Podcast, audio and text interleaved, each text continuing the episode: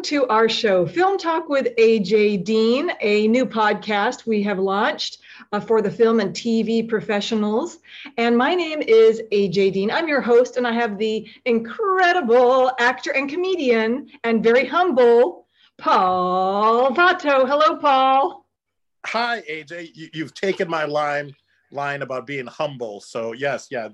And you know how difficult I find it to chat with people. So it's really a struggle to have to be here every few days to interview amazing guests and people. So thank you for having me. Thank you for being here with me. Who we have in the building, Paul? We have Nye MaGee. She is a celebrity journalist, a screenwriter, and a filmmaker. And I believe she is from Chicago, Illinois, your hometown. Check it out. Hello, Nye. How are you? And it's so wonderful that you're here with us. Hello. Well, thank you, Miss AJ. Thank you, Paul. Peace and blessings to you both. And I'm so excited to be here. Thank you for having me. This is wonderful. This is so thrilling. We are just having such a great time tonight. And I hope that everyone will enjoy this fabulous interview with our celebrity journalist. I want to get right into it and jump right into it, Nye. So I'm looking at this incredible and beautiful picture of you. I love your curls. I love your curls. Well, I wish I had them. You know, I don't, but I wish I did. And you have this gorgeous picture, and also right next to it, a movie poster called Simplicity Patterns. Incredible. Can you tell us what that is about, how people can view it? Tell us all the good stuff, Nye. Take it away. Well, you know what? As a movie buff and as someone who interviews filmmakers and producers and directors quite often, and when I throw this question at them, right, as a fan and as a reporter, it does get a little frustrating when they can't tell us too much about the film. But here I am in that predicament. I even talked to the director right before the interview, my fabulous friend Dino, who I've known for years. He's still editing the film. He's going to release it. The goal is to release it this year. Yes, this year. He told me that I can say that it looks fabulous because he's editing it in 4K. Or no, it was shot in 4K, right? And the edit is just looking absolutely beautiful. And it's a short film. What I can say is a short film. We shot it in Detroit. It's a very small crew of my very wonderful friends that I developed in film school at Columbia College in Chicago. We've known each other for 10, 20 years. And the film is about a young man who grapples with some childhood issues as he is embarking on a new path and journey in life present day as an adult. And I know that's so very vague, audience. I'm so sorry. But that's all I'm at liberty to say about the film. It's not released yet, but Simplicity Patterns, that is what it's called. And you can just probably follow me on social media or follow the director, Dino. You can see his full name, because I know he goes by his full name on social media. And he posts updates about the film as well. So yeah, so it was a wonderful experience working. What I can say, it's a wonderful experience working on a very intimate short film with passionate filmmakers that you have a built-in relationship with. That always makes for a wonderful filmmaking experience. Yes, it sounds like it's very enriching because you have that bond of history together, of shared experience. And I think it's truly amazing. It sounds wonderful. And it sounds a great, great story. And I love the movie poster because it's this cracked kind of like ground. And yet there's this incredible life, this green leaf plant growing through it, emerging through it. And is that symbolic? It must be symbolic of the story because it sounds amazing.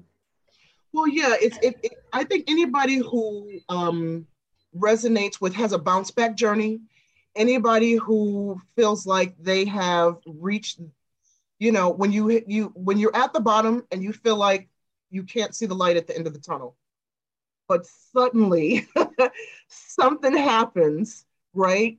Whether it's through your own action or through the interaction of someone else, or even through a memory, a triggered memory that helps you find the courage to bounce back, that helps you kind of like the phoenix rise from the ashes. That it almost feels like a rebirthing, a new you, right? When you feel like, hey, wait a minute, I can overcome that challenge. Or hey, I am not that that black sheep, unwanted, unloved individual that perhaps my family and so-called friends have made me feel like I am. And when you have that aha moment, it kind of feels like new life, a new you being born. Absolutely. Wow. You know, I love that. Over to you. I want to send it over to you. I don't know. I don't know if I missed this, and I think it's absolutely 100% fine that you're not giving away anything. I think, I mean, the writer, the director is 100% correct. It's like, you know, we want to leave people wanting a little bit more, and we want them to watch it. So don't, you know, no need to apologize for not giving it away. How are you involved? And you said you didn't write it, but are you an actor in this project, or how are you involved? No, I was just a fabulous assistant to the director, right? And yeah, that's it. Just assistant director. Awesome. Did not, you know. And then of course when you're working on a small film, it's kind of all, well, with any film, it's kind of all hands on deck, right? Mm-hmm. So, but especially on a small film. So, you know, I found myself at moments handling craft services with one of the actors. So, and the director's mom was helping on craft services. So yeah, it was a very fun, like I said, this was a film made by filmmakers who had an established bond, right, through our film community at school. And our relationships have just carried on through the years, right?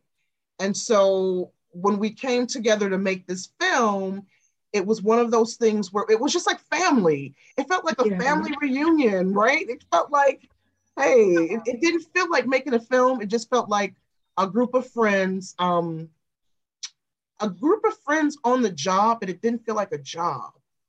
If that makes sense. Yeah. It's that saying that we've all heard, when you love your work, it doesn't feel like work. When you love your job, it doesn't feel like a job. Yeah. 100%. And I think, I mean, it's very much like being a small business owner or a family business where, you know, something has to get done, it's going to get done. It's not like, well, this isn't my job. You know, hey, I'm just here. I'm his assistant. That's, you know, whatever he needs or she needs. It's like, oh, you need help over here? Bam, let's get it done. You know, family getting involved. So I love it. I mean, I love the whole process. And I feel like people need to know every aspect of this business, because when you make your own project, you know, even not, if you don't know how to do craft services, it's like, well, or if that person walks away, you're like, don't worry, I got this. So I think on all levels of every business, you know, the owner or the director, people need to know all aspects of a business so that no one can leave you high and dry. You're like, all right, they walked off. I can DP this. I can, you know, I know which lenses to use. You might not be the person you wanted, but at least you can get the job done. So I think that's wonderful. And just speaks to the unity and strength of the project. So thank you for sharing that. Yeah. Yeah. I've worked on projects where, you know, I've come in as maybe a co-producer. And when I say projects, I'm talking about small, low budget, short films, right? Where the crew is like 20 people or less, where you have to wear multiple hats. And I think anybody who's watching this, who wants to be in that community, especially the starting out working with small crew, like you just said, you should expect to wear many hats, and you should want to, just to drive that point home, learning multiple departments will help you in the long run, right? I found myself co-producing a project and script supervising, you know, so it's like, And I don't mind, because I've always had that energy and that desire to want to learn. When I got into film, I wanted to become a filmmaker as a writer director. But once I started working in film, I saw, wow, I actually want to know what the AD does. I want to know what all the lighting folks do. I want to know what the DP does. So yeah, I think that is important to navigate your way around the set if you can. You know, some productions, they don't want, you know, if you were hired to work with a specific department, stay in your department, but yeah. Stay in your lane. No, and that's 100%. And I think it comes with, you know, being socially aware and then putting yourself out there. And if they say no, then no. You know, hey, may I help you with this? I mean, I was on a soap opera for a couple of months called The Bold and the Beautiful. And I remember leaving the set one day, and the next day I came back and I remember that there was a garbage can that had been over here and now had somehow moved over here. So I'm like, ooh, continuity. So I tell I don't know it must've been the art department. I'm like, I go, not for nothing, but that trash can yesterday was over there and now it's over here. Is there a continuity problem? And they're like, it's a soap opera. Like she was like, don't even worry about it. And then I never worried about it again, because I'm like, well, they obviously know what they're doing, but they're just shooting so quick that, and the audience isn't going to go like, what? Like, oh my right. God, that moved from there to over there. So I was like, you know, stay in your lane. You're the actor. Don't keep harassing them, because it's, you know, it's not your job. You've already told them once and they said, it's not important. Okay. It's not important. Whereas I was on a movie set and they were just so worried about the placement of a can of Coca-Cola on the stoop. And I think it was like back when ER was being filmed, because I was at my friend's house, because they would film in his house on Kyler in Chicago. And I remember that a can of Coke was just moved inches and people were like, was that can here or here? They like panicked about it. So it just depends on the project. And I'm sure the bigger the project, you know, you're an actor, be an actor, but I always feel I'll make nice with the wardrobe, with makeup. You know, I know that I sweat a lot. I get hot. I let them know. I'm like, here, give me some of these tissues, and I'll be more than happy to take care of myself. And they appreciate that. They're like, okay, he's a team player. So I think that's the important part is being a team player. But mind your lane when you have to. Just be socially aware that, you know, they may not need, you know, your advice on every little thing. You know, so thank you for sharing that. I was going to say, good eye on noticing that trash can, because for you would be great in the continuity department, in the prop department, Paul. So good eye on that. Not on a soap opera. They don't care. Oh, wow. I just learned something. Thank you for sharing that. That was really, really interesting. And I wanted to ask you, Nye, this is incredible. You've been in the entertainment industry for over 15 years. How did you get started? Well, the short of it is, you know, I'm that girl who dreamed as a child of working in the entertainment business. And you know, my earliest memories are just that, outlining a path, a plan, and following it. I said I wanted to go to a particular art school, Columbia College. Paul, you know, Columbia College in Chicago. So at that time, yeah, right. And so I wanted to go to Columbia, and I did, and studied film and television, film, TV production. That was my major, screenwriting, editing, television, TV writing. Took some acting classes because I said I want to be a director. And, you know, I was like, well, if you want to learn how to communicate with actors, you better take some acting classes so you can understand the world of actors, right? So long story short, I will tell you this.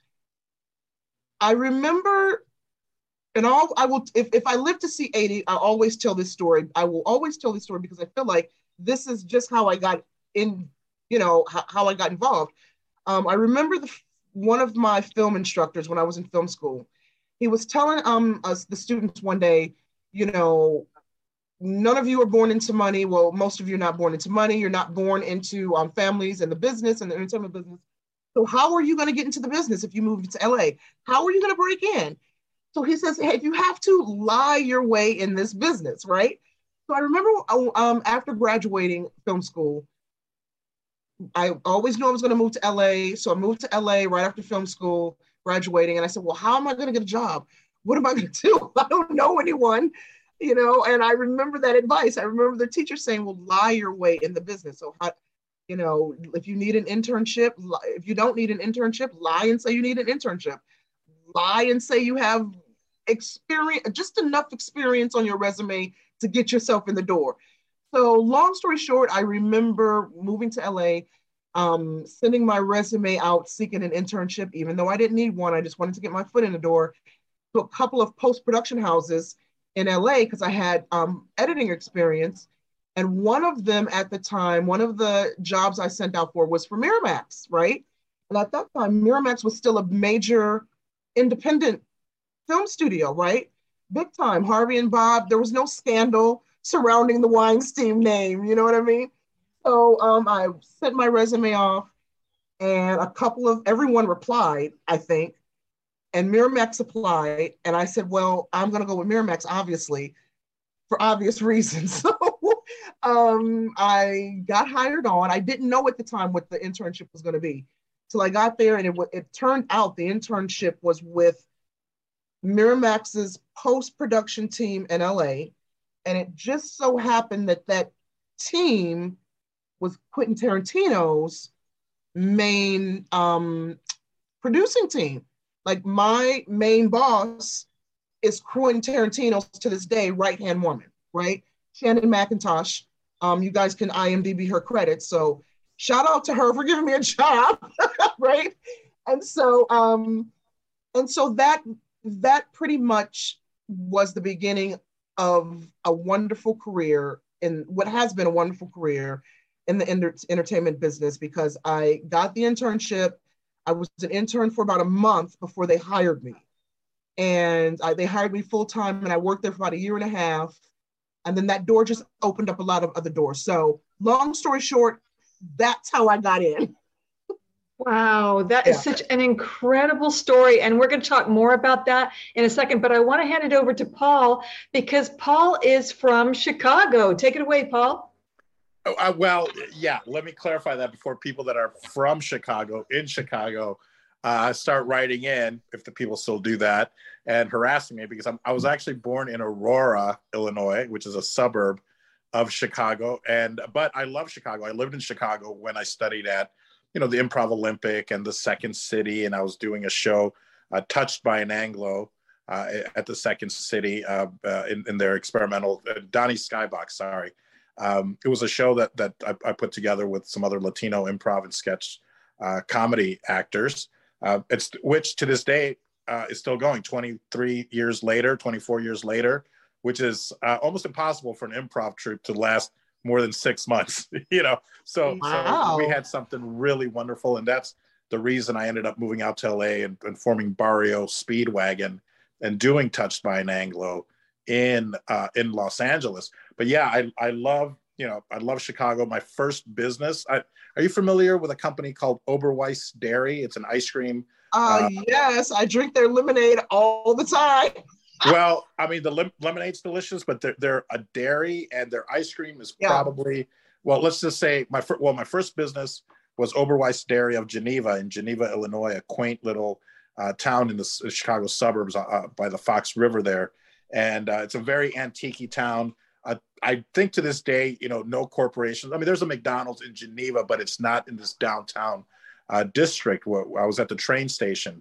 So let's just say that was my first business. And when I started, I was 200 pounds. When I sold it 7 years later, I was 300 pounds.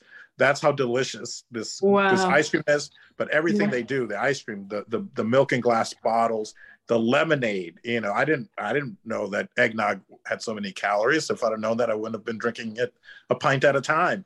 But it's, that was, yeah, but that was kind of my history and my background. But I love Chicago. I mean, we used to go to Emilio's Tapas. I don't know if that's still there, but what part of the city are you in, Nye? I am actually in the south suburbs, so about 20 minutes outside of Chicago, so around the Orland Park. maybe like Homewood area. Homewood, of course. Flossmore. Yeah, of course. 100%. Marian Catholic High School. Yeah, of course. I went to Aurora Central Catholic, so I believe we probably wrestled or were in the same district as Marian, of course. Yeah. That's where I went, Marian. Yep. Wonderful. Yeah, it's such a great city. I mean, I have an affinity for the city, the people, the food, whatnot. But having studied at Second City and ImprovOlympic, it just brings back so many fond memories, and the fact that the bars were open an hour later on Fridays and Saturdays, which now I'm in Vegas, it doesn't mean anything anymore. But growing up, that was kind of important to us, that, oh my goodness, the city stays open an hour. The bars are open an hour later on Fridays and Saturday. That's cool. Did you grow up there? You grew up in Chicago. Well, wonderful. Let me be specific, because I know Chicagoans are very specific about these things. Yeah. I grew up in the South Suburbs. Okay. But you grew up in the Chicagoland area. Yeah, exactly. Okay. And, of course, and I spent 4 years in Chicago living down there when I was attending Columbia, right? And then moved to LA after Columbia. I graduated college. Exactly. So then I lived in LA for about 18 years. Okay. And then came back here shortly, maybe about a year before COVID. Yeah. Wonderful. Amazing.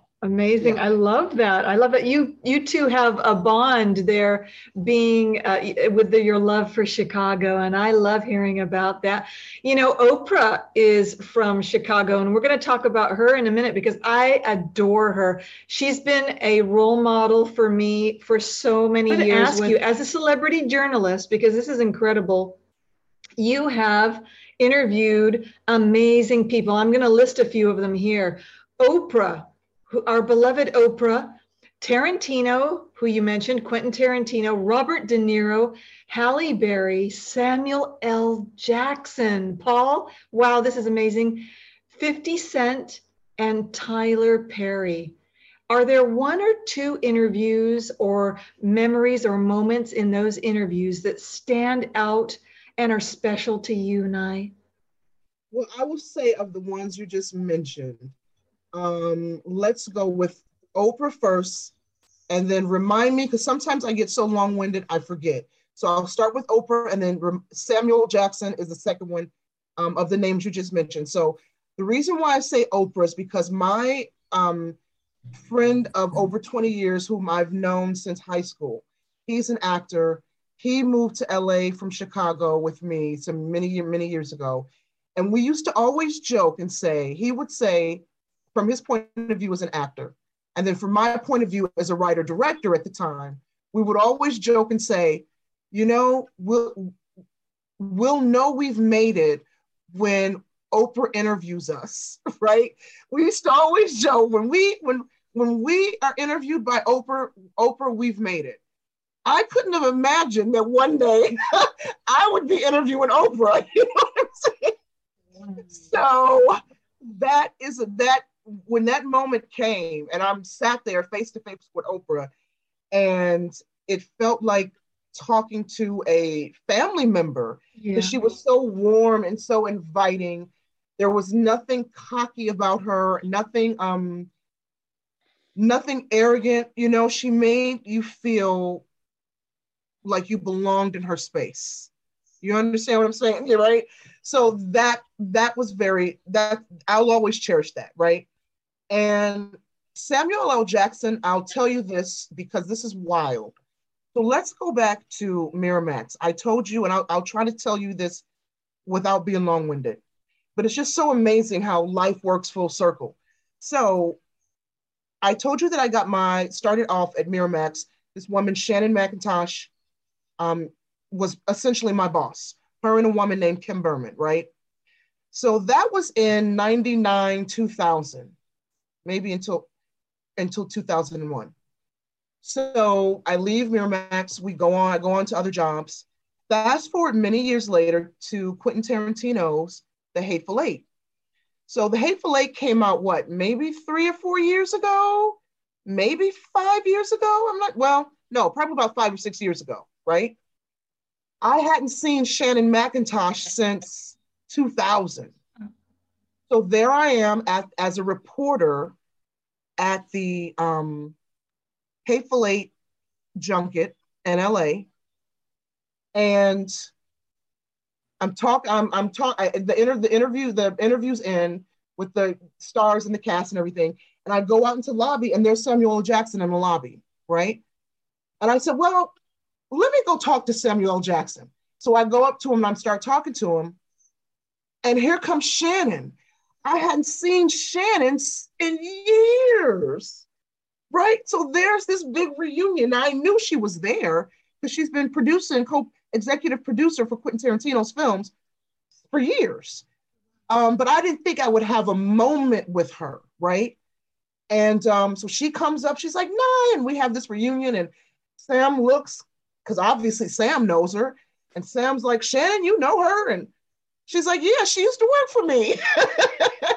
And Sam's like, oh, hey, you know, and I think he gave me a big hug. So that's of the celebrities you just mentioned, those stand out because it's like that full circle moment with Shannon standing there with Sam Jackson, right? And then Quentin Tarantino's like right there, you know what I'm saying? It was surreal to say the least. Yes. Did you take lots of pictures for, you know, on these interviews?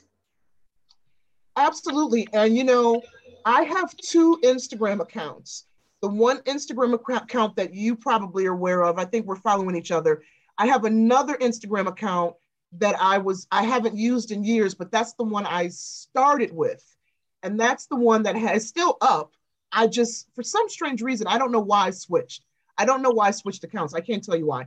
But a lot of my old journalist moments, you know, red carpet moments, junkets, a lot of those photos are on that page. And I think all of those photos with Sam and Quentin and all, you know, all those photos are on that page. Yeah. What? And I'll probably share that out. You know, if you include this in the final edit, I'll add the link on my Facebook page. I'll add the link to my other Instagram so people can go back and check that if they want to see it. Great. Yeah. Thank you so much. Yes, I want to follow that as well. Don't you, Paul? 100%. I'm I don't know how to say this without being mean to myself, but my ex-wife used to say, you're such a star effer, you know, because I love. Me too. I mean, I'm like, I'm just a fan. She's like, no, you know, And I, you know, I'll do it with my friends that are celebrities that I've known for 20 years from the Second City days. And then it kind of wears off and then it's just normal, you know. So I just like to start out with a compliment like, hey, obviously, you know, I'm a big fan of your work. And then it just goes into a normal conversation because I'm maybe impressed a little at first and then it kind of just goes away. But I have a club on Clubhouse called Celebrity. And I think, you know, at first it was just like, oh my God, I can't believe that this one word is available.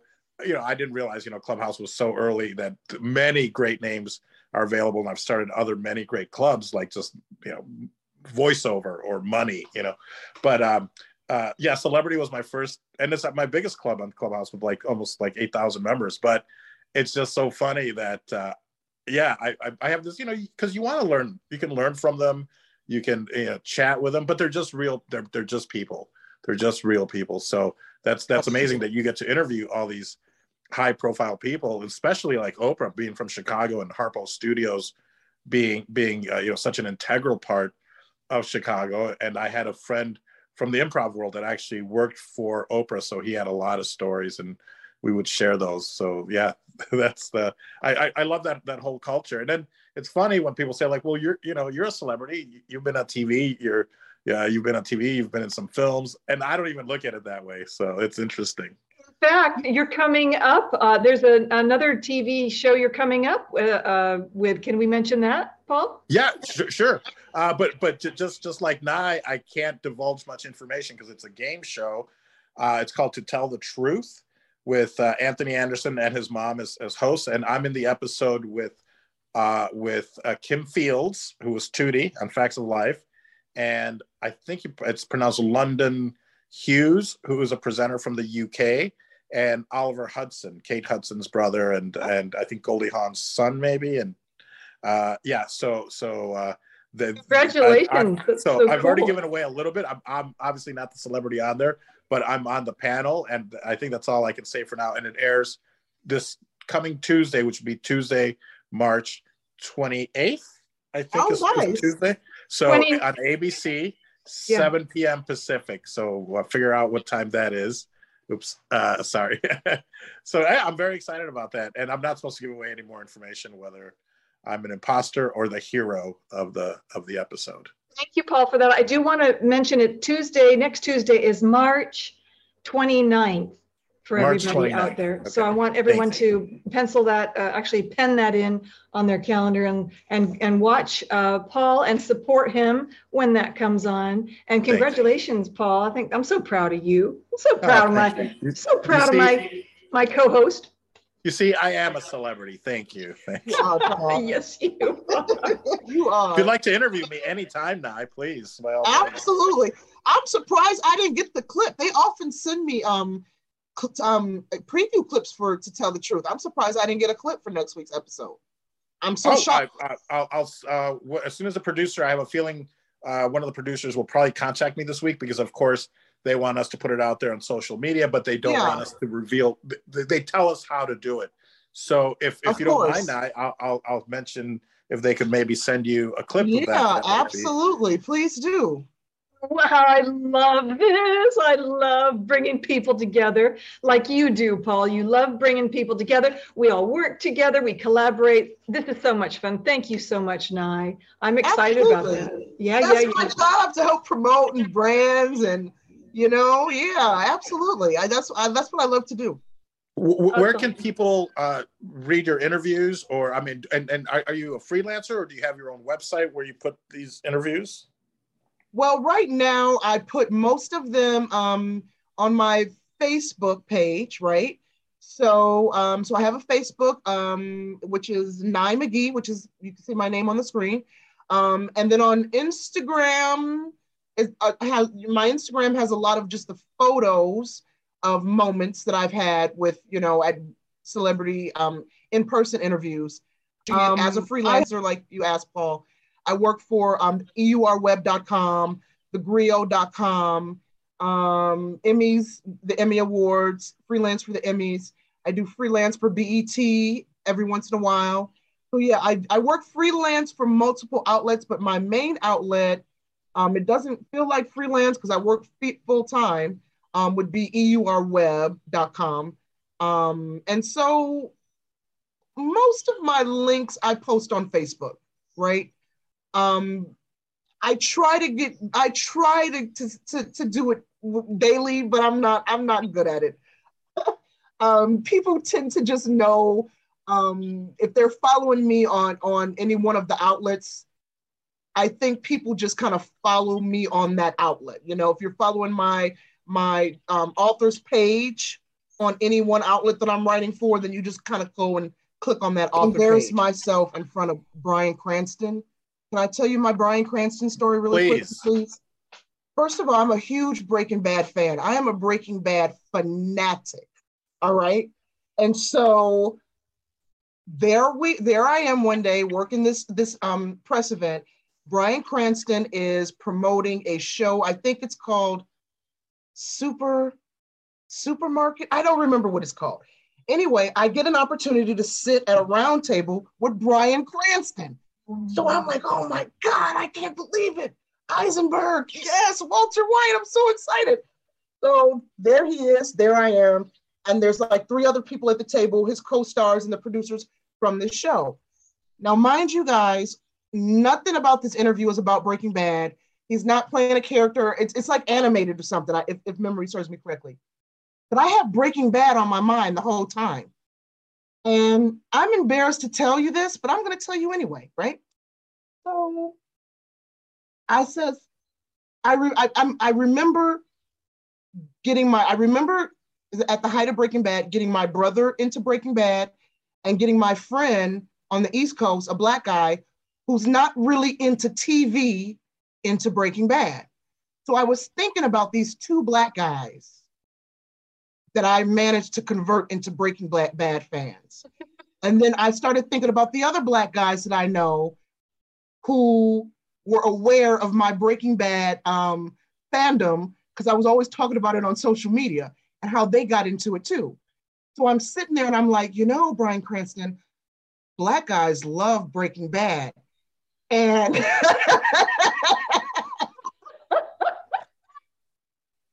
and he's like, he suddenly goes into like Heisenberg character, right?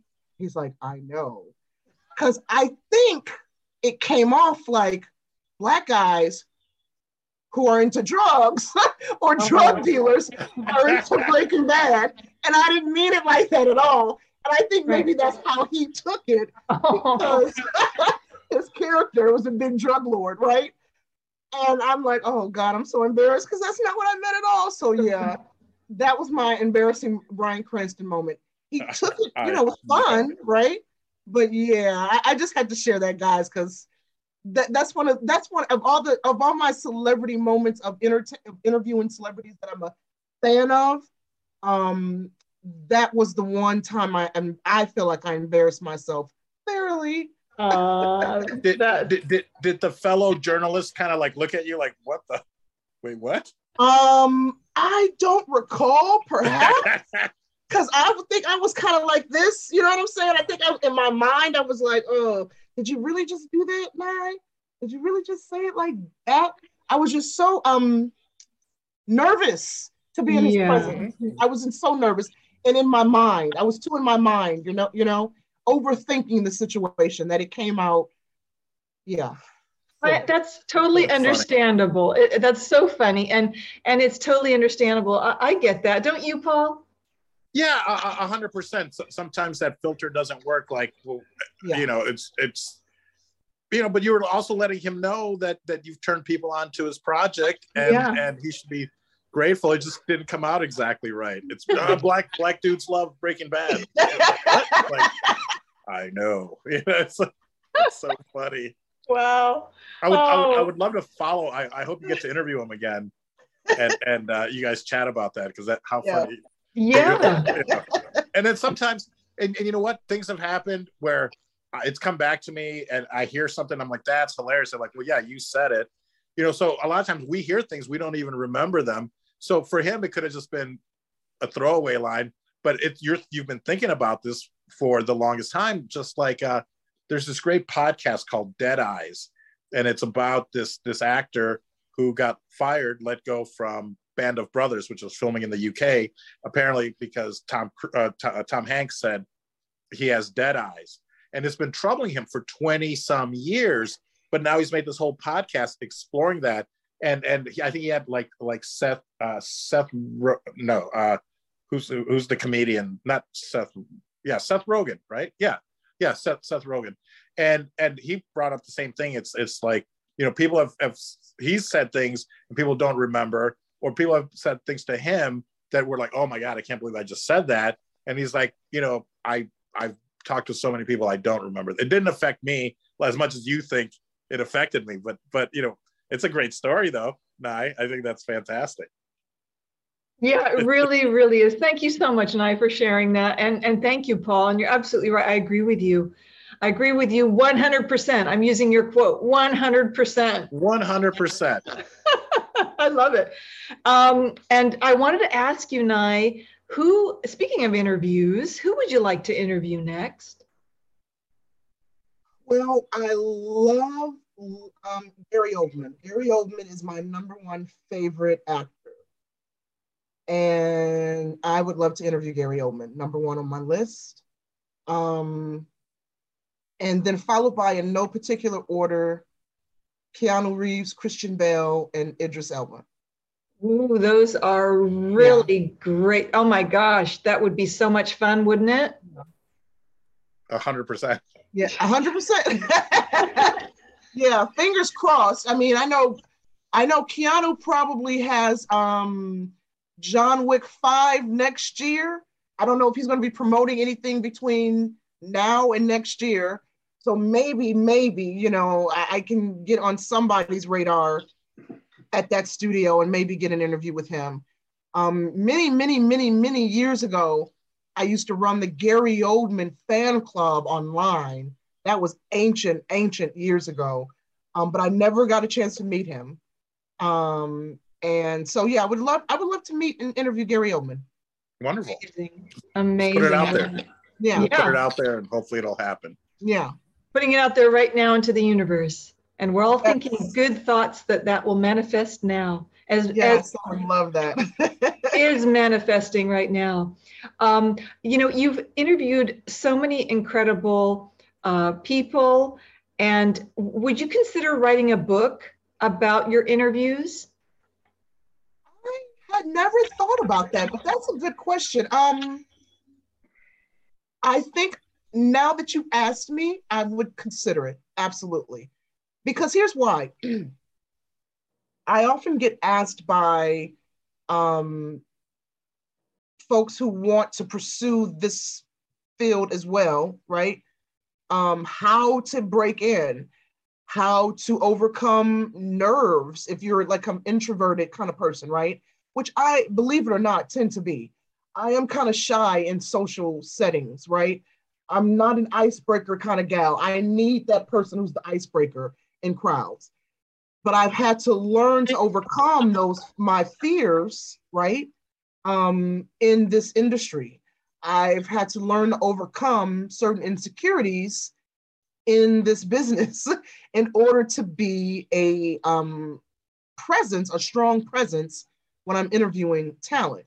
So I think some of the tips and the tricks that I've learned for myself, I suppose I could put in a book to help other people, because some of these tips and tricks I've shared with individuals who've asked me, how do I do this? And who do I contact to get into this? And what do I say? And what do I write about? And, so yeah, I think I would do it, AJ.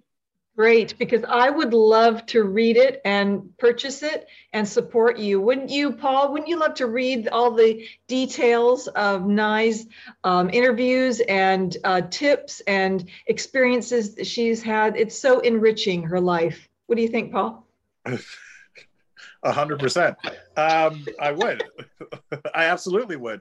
I mean, I would. I hope you don't mind, and I hope it doesn't come across as selling, but I would love to get Nye on our OWL app, because I think it's an app that, I don't know if I've sent you the information, Nye, or not, but I think you would be wonderful on it. It's an app where you can monetize your knowledge, where people can call to talk to you. And I know that we're free with our knowledge. I mean, as an actor, you get the question many times over, especially like on Clubhouse, and we're there voluntarily. Sometimes, yeah, of course you get tips and whatnot, but that's not the reason we're doing it. We'd go hungry if we did. Mm-hmm. But we love sharing our information, but our time is valuable. So I, if you don't mind, I'll send you a link, which is now in the App Store, where you as an expert can set your own rate, even if it's $10 for 10 minutes or $20 for 10 minutes, and answer questions about, because it's weird, it comes easy to us sometimes, but like, even like you said, you almost need a wing person. So that's a strategic partnership. You can even talk about that. Like, hey, if you can't do it on your own, that's fine. Find a friend, because I'm kind of fearless, especially if there's a connection. I'm not going to approach somebody and I mean, I have, but it's easier if there's a connection. Like when my friend Wendy McClendon Covey from Reno 911, and she's now Beverly on the Goldbergs, and her husband, Greg, we went to RuPaul's drag, the drag con. RuPaul has this annual event. So this was right before COVID, I think. And what's her name? Visage was there, and she works with, Wendy knows her. And I was like, hang on, let me reconnect you guys. And I just went up and I was like, hey, I'm with Wendy McClendon Covey. And she wants to say hi. She's like, yeah. And there's, this huge line, but I'm like, and Greg, her husband's like, you're kind of fearless. I'm like, well, I mean, I'm not asking anything from her. I'm actually trying to create something that's the synergy that's better. Like, let's introduce people. That might be a bad example, but if you can get this little nugget of commonality, then I think you can talk to anyone. But I could see people calling you to find out about, how do you talk to celebrities? How do you set up a celebrity interview? Like, I would like to know that. I mean, you can't just really reach out. Do you go through their publicist? Do you go through their manager? Things like that. I have so many questions. I would call you an owl to find out all these things. So I'll send you the link if you don't mind. Yeah, please do. Yes, please do. Thank you. We would love to have you on the platform as an expert. Yeah, thank you. Awesome. Thank you so much. I love that idea. Here we are coming together. I love it. Have an incredible company called Nyeutopia. Can you tell us about that? It's a multimedia company. Right. So the name of the company is actually a play on my name, actually. It's Nyeutopia. And I wanted to call the company Nyeutopia because I feel like that encompasses like all the crazy ideas that I have for projects in terms of short films, audio projects, social audio projects, podcasts, visual projects. I feel like if one would say, man, I feel like my mind is a circus, right? A circus of art, a circus of filled with like passionate creators, artists, musicians. Nyeutopia would be the name of that circus, right? So anyway, the company is very, very new. I started this company during COVID. And I started this company because I realized I was already working as a independent artist in terms of creating social audio, creating podcasts, producing shorts for film students, right? And so I thought to myself, how can I, people started saying to me, Nye, you are the company, you are the business. Yes. Right? And you are the services. Like, people started calling me for, I need you to help me put this together, write my press release, help me package this, help me find this producer. Like, you are the go-to. So my company really is my services and the small crew of people that I work with who are podcasters, social audio. So we write, we've been writing podcasts. It's really social audio and visual content, right? Short films and podcasts and audio narration. Like I have an actor friend of mine who's audio narrating 2 books so far. A longtime friend who's published 20 books, right? So, so that's really what we do. For years, I've been contacted by people who are either in college, studying journalism, they've graduated, or they're in high school, and they want to be mentored. And so I also mentor and foster content creators and digital journalists. And just, I like to refer to them as the next generation of storytellers, right?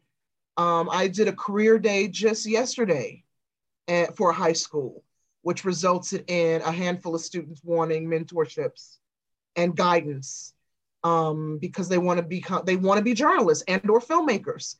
And they don't know, they're clueless as expected. They're just kids, right? Yeah. And so they were very excited to speak to someone like me, and I'm very excited to speak to them, right? And so, one gal, I was so excited. One gal said, I want to study mass communications, but I also want to be a filmmaker. Should I go to film school? And I almost felt bad for telling her, you really don't need to spend 4 years in film school. I did it. I love the experience. I'm not going to tell you not to do it, but you don't have to do it, right? I said, you're in a position right now, young lady. You have the equipment and the tools at your hand right now to go out and make a film. I said, you don't quite understand what I mean by that right now, but you will once you make your first film. As an independent. I was working with legendary film producer Roger Corman. What was that like? And do you have a favorite experience? First of all, you have to understand, when I was middle school age, young girl, right, watching Roger Corman films, which I probably shouldn't have been at that age, and just at Roger Corman being one of the filmmakers at a young age, inspiring my creative drive, inspiring me wanting to be in film. So having been a longtime fan of Roger Corman and then going to film school at Columbia College and having a Roger Corman class. We had a class on Corman's films and his influence and impact in the industry, which I took. So I couldn't have imagined one day that I would move to LA and actually get a job working for the man, right? Yeah. So what was that like? It was, I'll say this, A, was one of those moments where, and even now I think to myself, and like I thought to myself back then, dreams really do come true, number one. And number two, that job, like most of the jobs I had up until that point, taught me a lot about the business of show, right? The business of show business. And in that particular capacity, we worked in home video. So this had to be, when was this? God, early 2000s, maybe, I'm not sure now. When DVDs were still a thing, okay? When you still would go to Hollywood Video and Blockbuster, when that was still a thing, right? And so I worked in the DVD department, the marketing DVD department, and that experience taught me a lot at that time about how the home video market worked. When assets needed to be delivered, all the various players that needed to be in place to get a movie, from theater to package for and ready for DVD video release, then the steps to video release and working with the video houses, and then working with the advertisers and the magazines and the industry magazines to place the ads for the DVD release. So that was a very enriching experience because it taught me a lot about marketing and promoting DVDs and VHS. I shouldn't even say that. Let me rephrase. It taught me a lot about the marketing, promotion, and distribution of home entertainment, the home entertainment business. Yeah. Amazing. Yes, I remember streaming those days. We have to Netflix and the streaming movies. Yeah. We have to, I don't want to say blame, but came in and kind of shook up the industry. And you know, it's interesting. I interview a lot of television executives and producers, and they have expressed fear that the same thing is going to happen with TV and film in terms of going to the actual theater, because a lot of people are so, like right now, I think it's 60% of, home entertainment audience are still consuming content on the television, whereas 40% is getting it online, but it's growing, right? And so what's gonna happen when that 40% surpasses and becomes the 60%? So a lot of television executives and TV producers I've spoken to, they've expressed fear that, hey, it could come to pass where, television is not as important as it used to be. And what's gonna happen to all of us who are in this space, who rely on the TV medium for our livelihoods, right? These streaming apps are kind of, I don't want to say they're taking over. I don't even want to say they're dominating, but hey, I'll use me as an example. I have a household, luckily, we all love our movies. Our cable bill is a little over $300 a month, ridiculous. Now, the reason why our cable bill is that because we have cable, internet, phone, and then everybody has a box in their room, a receiver in their room, right? But the thing about it is, we hardly watch the cable. Everybody's on the apps, watching Netflix, Amazon Prime, Hulu, Disney, because that's where all the great content is. Yeah. So now we're like, my household has been talking in the last couple of weeks, how do we get rid of cable, right? We don't even watch TV. We're all on our devices. And I feel like this is happening in millions of homes. Oh, it's this whole movement of cut the cable. Exactly. And it's like, I hate even saying it because I did it and I should be, but because it doesn't matter. We as actors should be watching everything that's out there, but I'm like, I don't have to watch it today. Even my episode of To Tell the Truth, it'll be, it airs today. It'll be on Hulu tomorrow. So if you cut the cable and then just rely on your internet, I went from probably that to maybe, less, but I know my mom is probably she's single you know, she's a widow. I made it sound like, you know, she's a swinging single in her 80s or however old she is. But, you know, I think she's paying like $200 because when her nephews and when my brother comes over, she wants to have a box in every room. And you're like, you don't need that. I'm like, you don't even need all that. You can just watch it on your phone or on your iPad and save $150. I think I went from probably a couple $100 to $50 a month, I think, you know, just for get fast internet, and everything you want is on there. So I don't know if I'm shooting myself in the foot, but I mean, that's the way it's going, because my goodness, $300. And a lot of people that I know, you know, my friend Terry, who owns Binions and Four Queens, he has all the sports packages. So he's like, it's just him and his wife.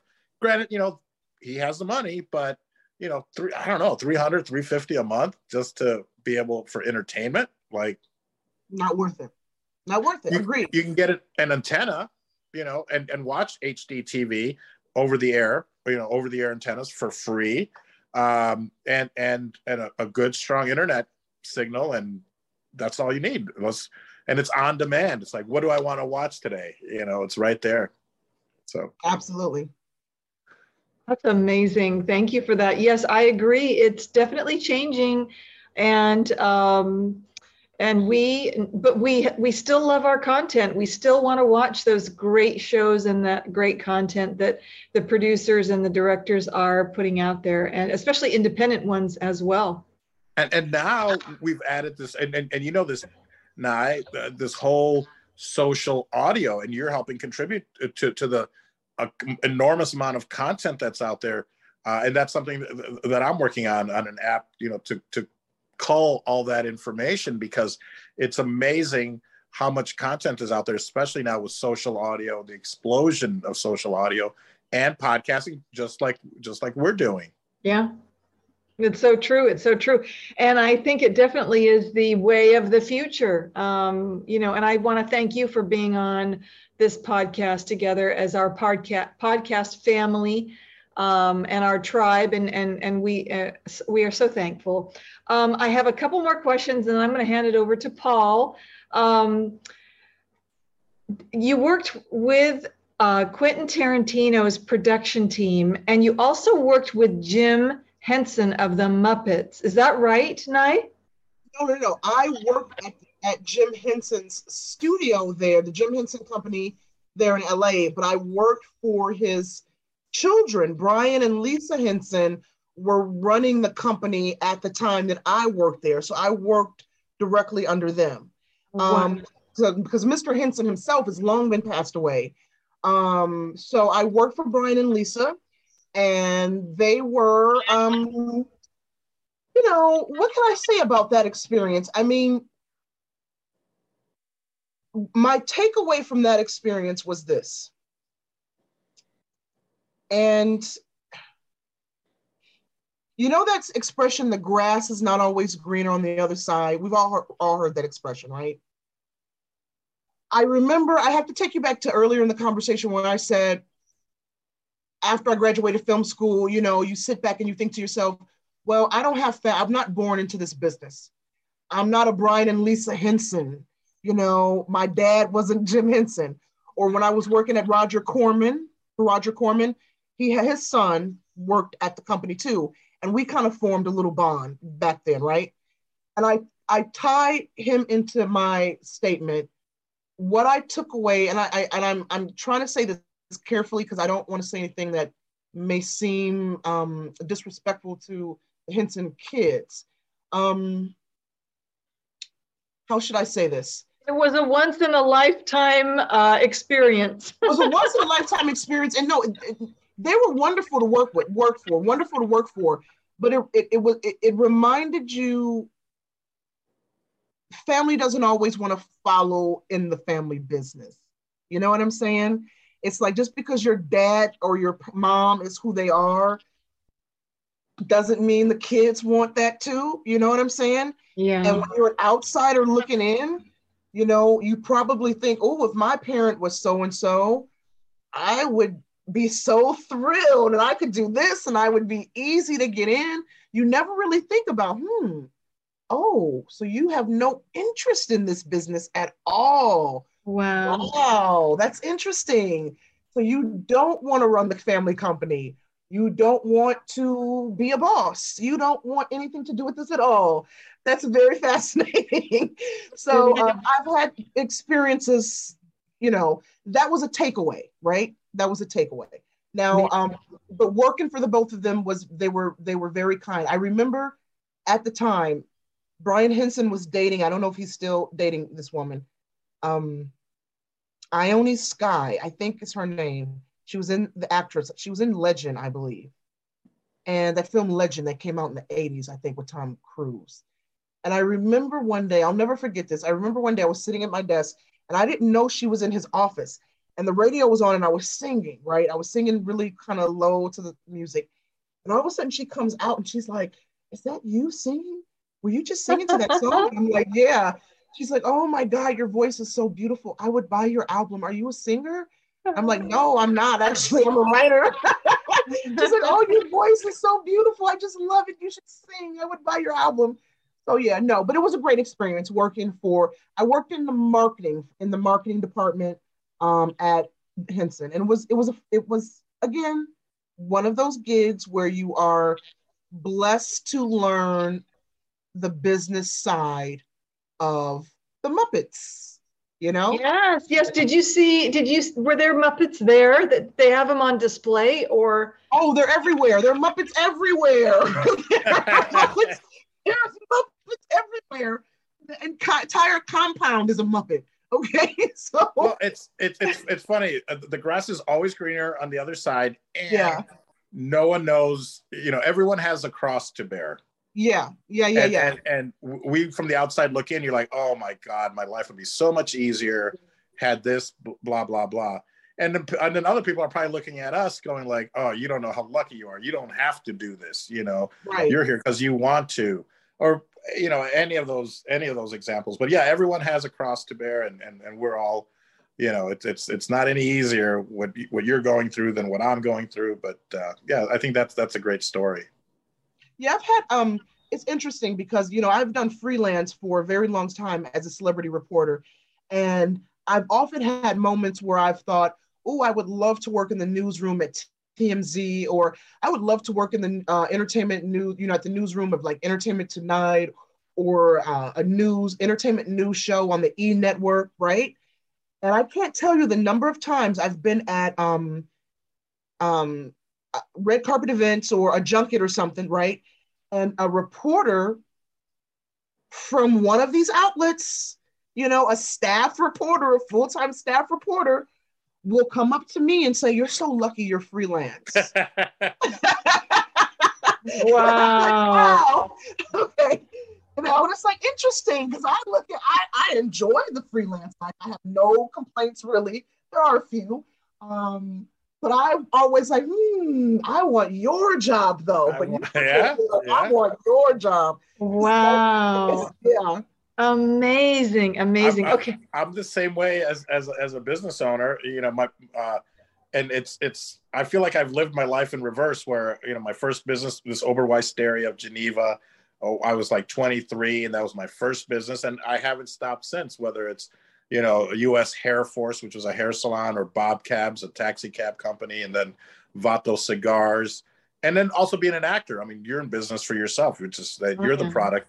And then now, as I've gotten way older, I'm like, I would love to just work for someone. I mean, this is, I think, what I'm not working for AJ, but we're working together, and she's doing all. You know, she directs the company. She's doing this. And for me, it's just like, this is so refreshing because I don't have to make any decisions. I don't have to be up 24/7 worrying about something. You know, I still do about Vato Cigars and, you know, but it's like, oh, how lovely would it be to just work for somebody for 8 hours a day, get a check, you know, everything is good. And then I think about it, I'm like, I don't know if I could do that. I'd rather work, you know, 16 hours a day for myself than 8 hours a day for someone else. But I don't know. I think I would, I you know, so. If anyone wants to give me a CEO job somewhere or some corporate job, I'll accept, you know, I accept your offer. You're hired. Thank you. Right, Nye? Oh, that's great. Okay, well, you know, we're coming to the end of the show. We need to start wrapping it up, unfortunately. I'm so sorry. But you know what? I've had such a wonderful time, and I hope you have too, Nye. And absolutely. We're going to do, as Yvette Vargas's tradition, we're going to do final thoughts. So I'm going to go over to you, Paul, first, and then Nye. Take it away, Paul.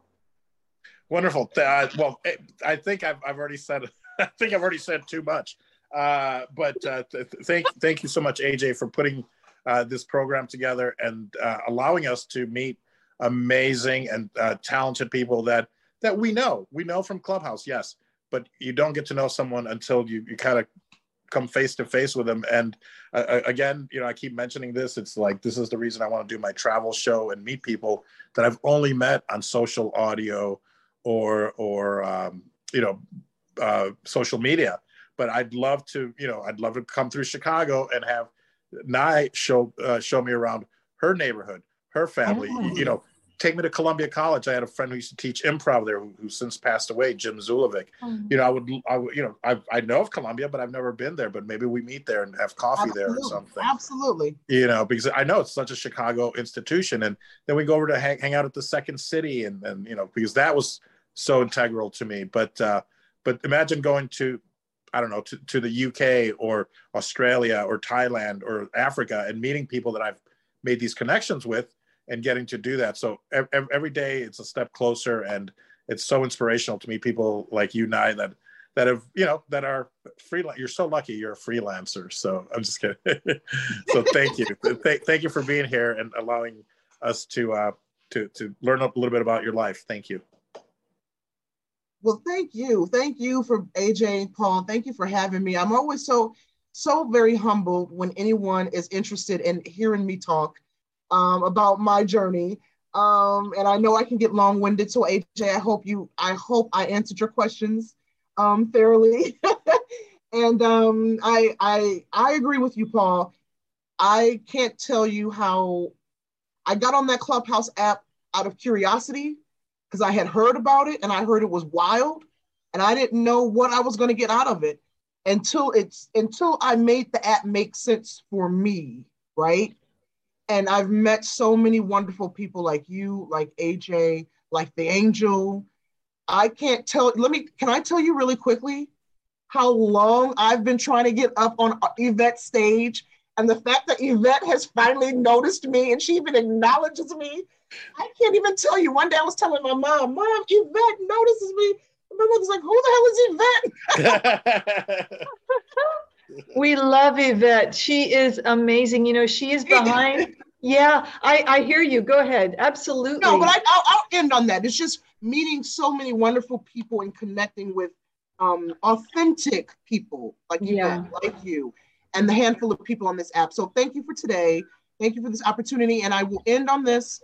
My favorite quote is from the Rocky Horror Picture Show, which I saw in the late 80s. And that quote is, don't dream it, be it. And ever since I heard that as a young girl, I said, that's my motto in life. Don't dream it, be it. And I feel like I'm living that, you know, my dreams. I'm like living the dreams that I had as a child. So I leave that for your audience. Don't dream it, be it. I love that. Don't dream it, be it. And we're going to take your advice, Nye, and we're going to live it. That's our dream. We're going to live our dream. So thank you so much again. We appreciate you. We love you.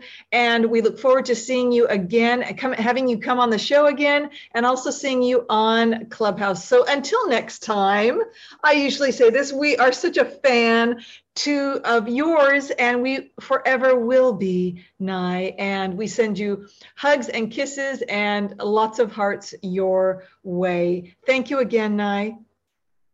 Thank you. Thank you so much. And Paul, thank you too. It's my absolute pleasure.